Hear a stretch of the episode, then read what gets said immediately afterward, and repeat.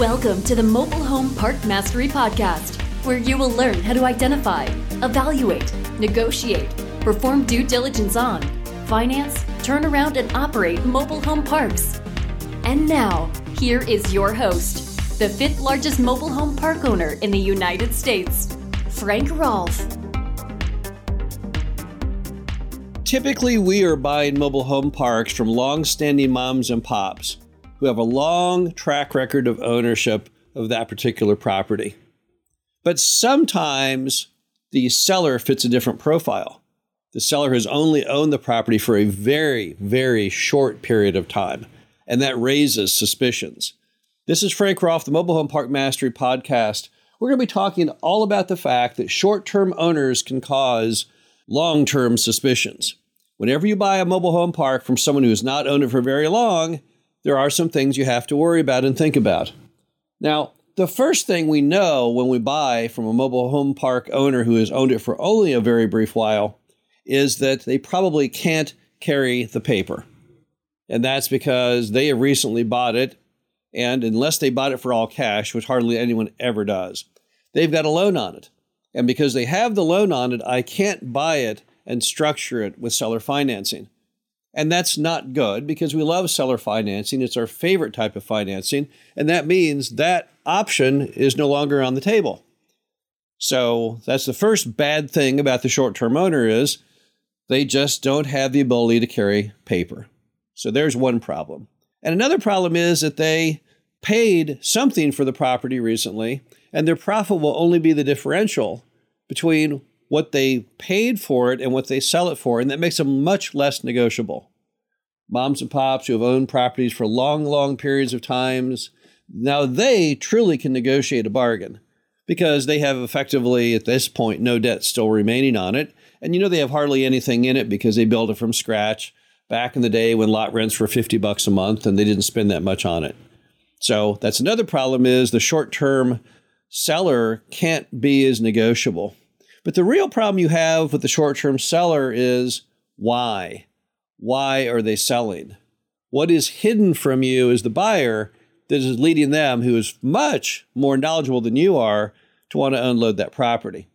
Now, typically, when we see sellers that want to sell properties after owning them for a short period of time, there's some kind of important structural problem they've encountered. A very typical one are the park owned homes. They bought a mobile home park. It had a whole bunch of park owned homes, typically older ones from the 60s and the 70s, but maybe the 80s, in very, very poor condition, and they're just eating them alive.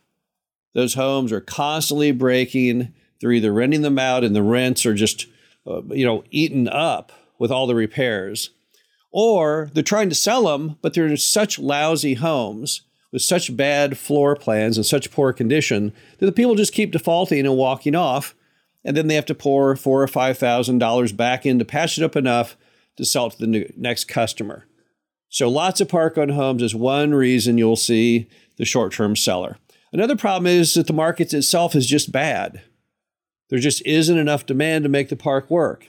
People, in fact, can't keep enough uh, employment and money coming in to even pay the rent. You see this in areas that are predominantly small areas with kind of dying economies or one horse town areas in which that one employer that everyone is so uh, needing is laying off or even potentially shutting and moving. So that's another short-term reason is that the markets itself just doesn't work. A third reason is the utilities. Sometimes someone buys a mobile home park and sadly doesn't know anything about them or how to do due diligence. And then after closing, they come to find out they've got some kind of private utility that's not working well at all.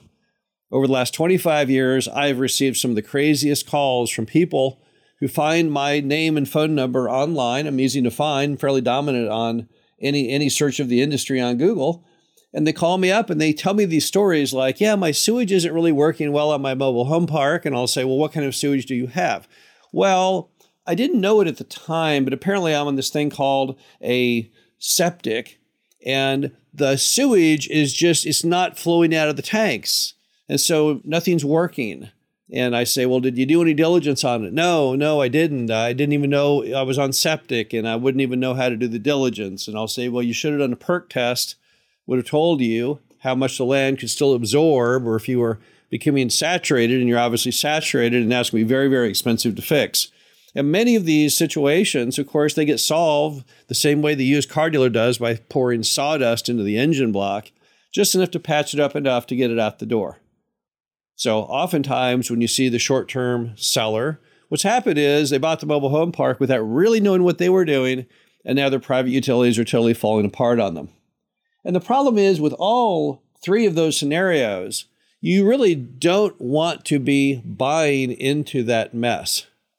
So if you've got a, a seller who has got a horrible, horrible problem on their hands, and they've only in a very short period of time, one good way to spot that is simply the lack of tenure. They just haven't been there very long. And the bigger issue is why would someone want to buy something then immediately sell it? Now, we're all for people who buy something cheap and sell it at a bigger price. And there's the old adage no one ever went broke taking a profit. But by and large, most people, when they buy mobile home parks, they hold them for I'm going to say at least five to seven years or maybe more. But when someone's only owned it for one year or even two years, what's really transpiring there? What is their real motive? What is their real goal? And the truth to the story is typically they got in over their heads and they didn't know what they were doing, and now the world is crashing down around them and they have to ditch the thing. And that's why it's such a short term hold. So now what can you do as a buyer when you see the person who's owned it for a short period of time? How can you protect yourself? Well, the answer, of course, is really good due diligence. Start from scratch, start from a blank sheet of paper, don't listen to what anything that the seller tells you, and rebuild all of the financials of that park from the ground up. And then additionally go out and do a fantastic and thorough job of checking everything on that park, the permit, the utilities, everything because it should be a tip to you that says they've only owned it for a very brief period. There's probably extra risk in those things. So just make sure that you aren't stepping into somebody else's catastrophe because that is certainly not a good way to make money. Also, remember there are certain scams out there that happen on a very short term basis. One of my all time classic favorites is what's called the Gypsy Traveler. This is typically an RV park scheme what you do is you buy a, a, mobile home park that has a lot of lots with are almost all vacant, typically in a blighted part of town. You have all your friends bring in their RVs and park them on those lots, and then start paying your rent with cash or checks or money orders. Doesn't really matter. And then people advertise they've got this mobile home slash RV park for sale at this incredibly low price. No sooner do they find the buyer for the deal, then after closing, they just pull all the RVs out, and the person just bought a big empty piece of land.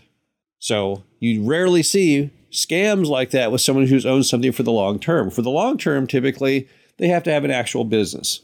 But on a short term basis, if someone's owned it only for a matter of months, you don't really know what they have concocted.